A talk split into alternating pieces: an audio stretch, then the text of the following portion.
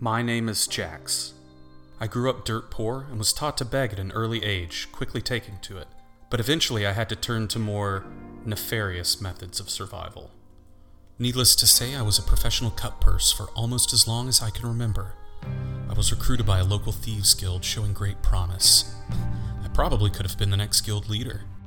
But I got cocky. One of my fellow thieves was threatened by me and arranged to have me sold into slavery.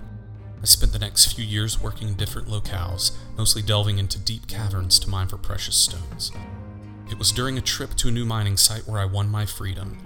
Despite the crew's intentions, they had come to like me. So I made them an offer they couldn't refuse. If I lost, I'd steal some precious stones from our next mining site, and if I won, I'd be free. They upped the stakes and said they'd let me play for my freedom, but if I lost, they'd execute me. Turns out they didn't like me quite as much as I thought they did.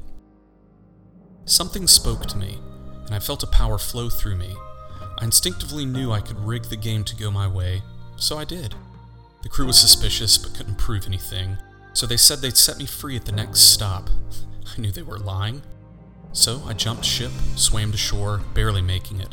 Exhausted and penniless, I trudged through the desert until I came across a small settlement. They helped me get back on my feet, but something stirred within me. So when a caravan came through saying they were headed to Jim, I jumped at the chance for a bit of adventure. Besides, I'd won all I could at cards here.